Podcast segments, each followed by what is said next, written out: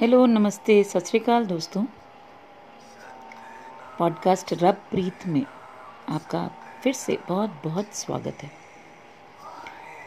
जपजी साहिब जी की इंग्लिश में एक्सप्लेनेशंस करते हुए आज पौड़ी 36 तक हम पहुँच गए हैं। ये पौड़ियाँ चार पड़ावों और पांचवी मंजिल के बारे में बात करती हैं। गुरु नानक देव जी ने इतनी बेहतरीन तरीके से हर स्टेप पर दूसरे पड़ाव तक कैसे जाना है, ये बखूब बखूबी समझाया है। ये हम पर है, हम इसे कैसे समझते हैं? आइए, आगे बढ़ते हैं आज की पौड़ी की तरफ़। वाहिगुरु जी का खालसा, वाहिगुरु जी की फतेह। जपजी साहिब, पौड़ी थर्टी सिक्स पौड़ी छत्तीस। ज्ञान खंड में ज्ञान प्रचंड तिथे नाद, विनोद, कोड आनंद। सरम खंड की बाणी रूप, तिथे काड़त कड़िए बहुत अनूप। ताकि गल्ला कथिया ना जाए जाको कहे पीछे पछताए। तिथे गड़िए सुरत मत मन बुद्ध तिथे गड़िए सुरा सिधा की सुध। आध्यात्मिक मंडल के पाँच पड़ाव और एक मंजिल। ये पाँच पड़ाव मंजिल को मिलाते हुए कौन कौन से थे जो हमने पिछली पौड़ी में जाने? धर्मखंड, ज्ञानखंड सरमखंड करमखंड एंड सचखंड। सचखंड है मंजिल। सच में ही लीन होना हमारा मेन मकसद है। हमारी मंजिल है। पिछली पौड़ी में हमने जाना कि धर्म खंड से ज्ञान खंड की तरफ़ हम कैसे जाते हैं। इस पौड़ी में हम थोड़ा और ज्ञान खंड को जानते हुए सरम खंड के बारे में जानने की कोशिश करेंगे। ज्ञान खंड के बारे में बताते हुए गुरु नानक देव जी कहते हैं, ज्ञान खंड में ज्ञान प्रचंड। The light of God's knowledge brightly shines in the domain of knowledge Guru Nanak Dev जी कहते हैं, जो इंसान ज्ञान खंड में होता है, उसके ज्ञान की कोई सीमा नहीं। उसे हर तरफ़ से ज्ञान प्राप्त होने लगता है। और सबसे पहले उसका ज्ञान इस चीज़ पर बढ़ता है कि वो परमात्मा एक शक्ति है, कोई व्यक्ति नहीं। तिथे नाद, विनोद, कोड, आनंद। The heavenly music is played there from which flows millions of joys and amusements और जहाँ वो परमात्मा है, वहाँ हज़ारों तरह के संगीत बजते हैं। करोड़ों तरीके के इंस्ट्रूमेंट्स बजते हैं। कई तरीके के खेल होते हैं।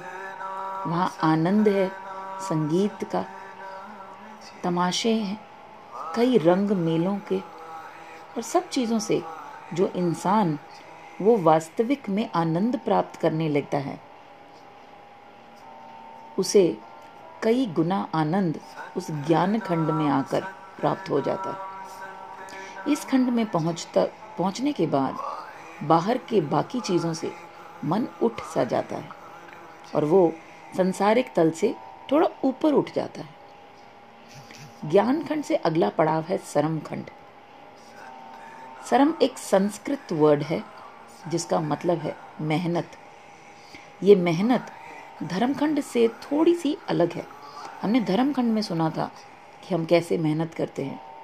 शारीरिक तौर पर कर्म करके, साधना करके, लेकिन फिर भी हम इतनी मुश्किल हमें नहीं होती। लेकिन सरम खंड की साधना है मन को मेहनत करवाना, चित्त की मेहनत, उन्हें पॉलिश करने की। आपका चित्त दिन पर दिन इस शर्म खंड में एक अजीब ही सुंदरता से एक रूप अख्तियार करता है। इसलिए इस मेहनत या मुशक्क़त को गुरु नानक देव जी ने इस खंड में किस तरह समझाया? है गुरु नानक देव जी कहते हैं, जिन्नी नाम त्याया गए मुसक्कत काल, नानक ते मुख उजले केती छुट्टी नाल। ये उन्होंने कितनी सुंदरता से हमारी अरदासों में ये कहा जाता है। इसका मतलब है जिन्होंने उस अकाल पुरख का नाम जपने की मुशक्क़त या मेहनत की है, उनका मुख उनके उस ऊपर वाले के सामने वो उज्जवल करके जाते हैं। कितनी सुंदर हम, क्या हम वो कर रहे हैं? आगे बढ़ते सरम खंड की बाणी रूप तिथे गाड़त गड़िए बहुत Anoop. The language of those reachings the realm of spiritual happiness is beautiful unique forms having no parallel whatsoever in beauty are finished there. सरम खंड की यानी कि उस मेहनत की दुनिया बहुत सुंदर है वहाँ अत्यंत तरह की चीज़ें बनाई जाती हैं क्या चीज़ें बनाई जाती हैं तो गुरु नानक देव जी कहते हैं उन चीज़ों की व्याख्या नहीं की जा सकती। ताकिया गल्ला कथिया ना जाए, जे को कहे, पीछे पछताए। ये उन्होंने कहा था what is happening in that sphere can not be depicted he who tries to describe the same will have to repent subsequently क्या बन, बनाया या बिताया जाता है उस खंड में, ये बताना किसी के भी कथन से परे है। अगर कोई कथन की कोशिश भी करेगा तो उसे पश्चाताप होगा कि जो मैंने कथन किया, वो अधूरा है। ये अस्वस्था किसी, ये इस तरह की अवस्था किसी के लिए भी बताने से परे है।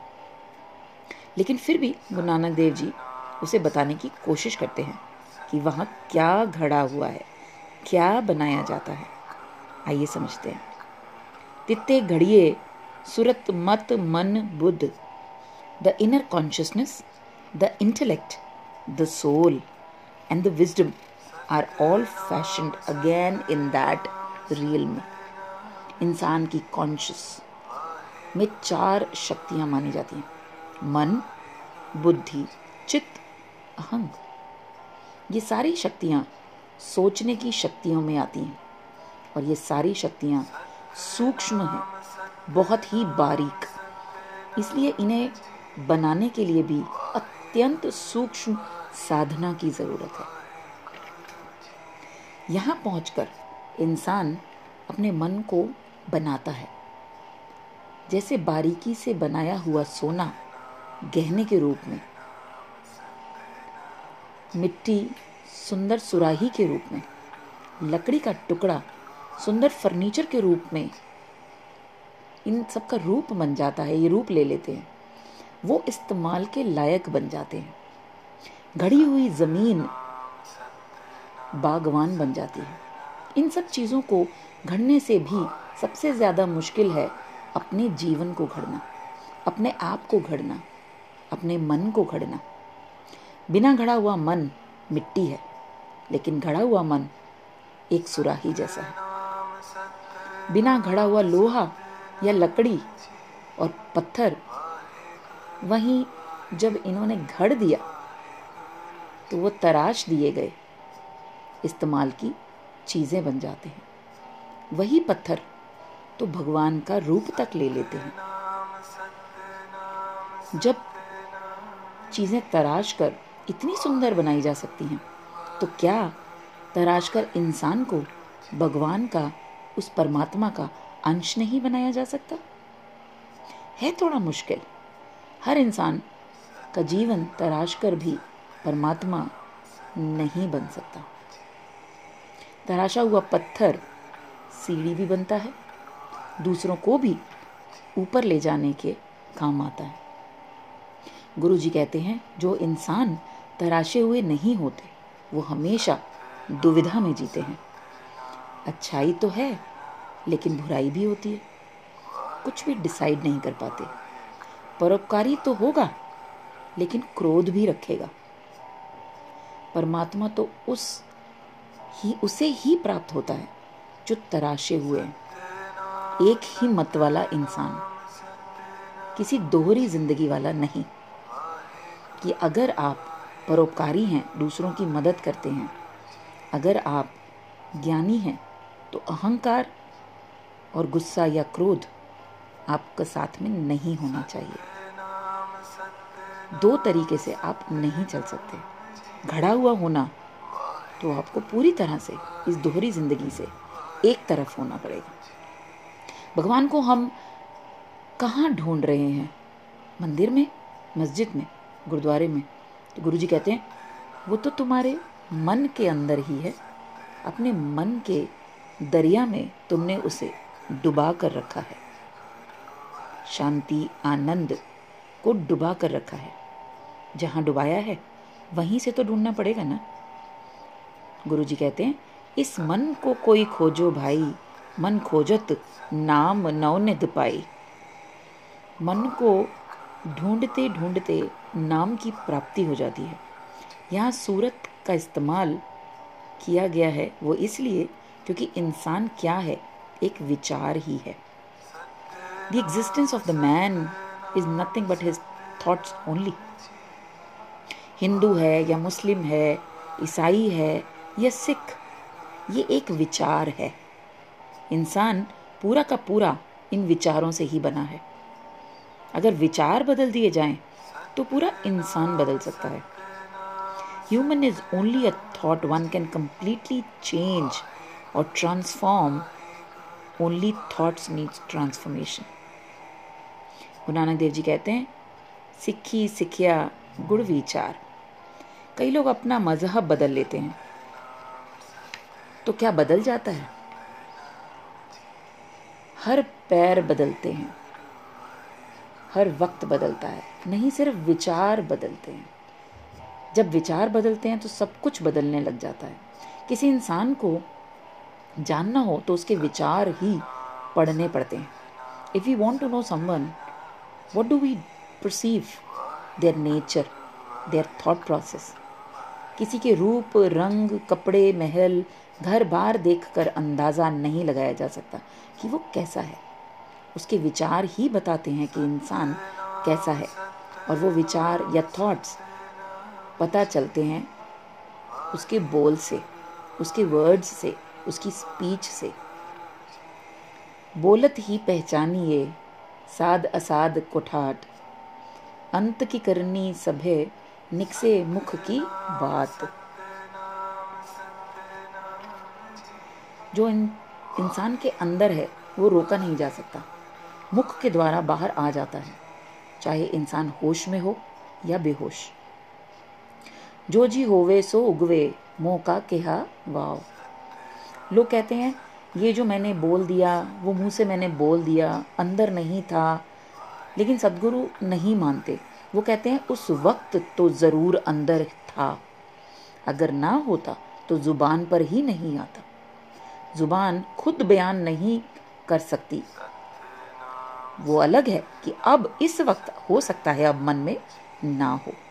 कोई इंसान अगर सौ गालियों के बाद एक बात बोले, इसका मतलब साफ़ है कि उसके विचार गालियों से भरे हुए हैं। तहजीब से गिरी हुई इसकी आंतरिक ज़िंदगी है। उसकी मन की अवस्था का पता चलता है। बाबा बोलना क्या कहिए, जैसे राम नाम रव रही है। बोलना है तो राम नाम के बारे में बोल। अगर गलत बोलता गया तो विकार ही बनाएँगे। बोलत बोलत, बड़े बिकारा, बिन बोले क्या करे बेचारा। जितना इंसान बोलता है, उसकी उतनी एनर्जी लॉस्ट हो जाती है। और सामने वाला भी उतना ही उसके विचारों को पढ़ लेता है। कई बार चुप रहने वाला इसलिए भी चुप रहता है, ताकि सामने वाला हमारे विचार ना पढ़ सके। हमारी पोल ना खुल जाए। गुरु जी कहते हैं, संत या भगत ज़्यादा बोलते हैं, ताकि उन्हें सब पढ़ सके। ग्रंथों को लिख दिया, बयान कर दिया, इतना बोले कि नॉर्मल इंसान भी इतना नहीं बोल सकता। इतना लिख गए, क्योंकि अंदर जो कुछ था, वो कंचन था, साफ़ था, सुगंधित था। चंदन इसलिए चंदन है, क्योंकि अपनी खुशबू को लुटाता रहता है। अपने पास नहीं रखता। लुटाते हुए भी कभी खत्म नहीं होता। ईश्वर से मिला हुआ ज्ञान अगर संत छुपा कर रख ले तो वह संत संत नहीं है। इस तीसरे पड़ाव पर इंसान अपने मन को घड़ लेता है, मत को, विचारों को घड़ लेता है, तराश लेता है। तिथे घड़िए सुरा सिदा की सुध। The genius intuition of pious persons and men of miracles is fashioned afresh. लोग अगर सब बुरा ही सोचते हैं तो वो तराशे हुए नहीं हैं। इस युग को कलयुग क्यों कहा जाता है? क्योंकि सबकी सोच या विचार बिल्कुल भी तराशे हुए नहीं हैं। हर तरफ़ तकरार यही दर्शाता है कि सब के सब तराशे हुए नहीं हैं। एक रास्ते के पत्थर ही पत्थर की तरह हैं। भगवान की मूर्ति या सीढ़ी का पत्थर या सुराही की तरह नहीं है। इस पड़ाव में पहुँचने पर इंसान की मत देवताओं जैसी शुद्ध बुद्ध हो जाती है। इस तरह के मनुष्य को ही सिद्ध पुरुष का नाम दिया जाता है। जब कोई अपना मन घड़ लेता है, वो खुद भी सुंदर हो जाता है और परमात्मा को भी कहते हैं, बहुत ही सुंदर है। तभी तो क्या हमने नहीं सुना? सत्यम शिवम सुंदरम। कितनी खूबसूरती से एक गाने के द्वारा ये बात हमारे तक पहुँची गई थी। सत सुहान सदा मन चाओ। इसलिए गुरु नानक देव जी ने इस पौड़ी में तीसरी पड़ाव के लिए इतनी सारी हमें ये बातें बताई हैं और कहा है कि सरमखंड की बाणी रूप तित्ते घाड़त घड़िए बहुत अनूप इस पड़ाव को की तराशना बहुत ही अनूप है, सुंदर है। अपने आप को तराशिए। समझिए, हम किस पड़ाव पर खड़े हैं और अगले पड़ाव पर जाने के लिए। हमें क्या करना है? गुरु नानक देव जी ने कितनी सुंदरता से हर चीज़ का बखान जपजी साहिब में किया है। I hope you like this body today Waheguru ji का खालसा, वाहिगुरु जी की फतेह। आपकी अपनी दविंदर।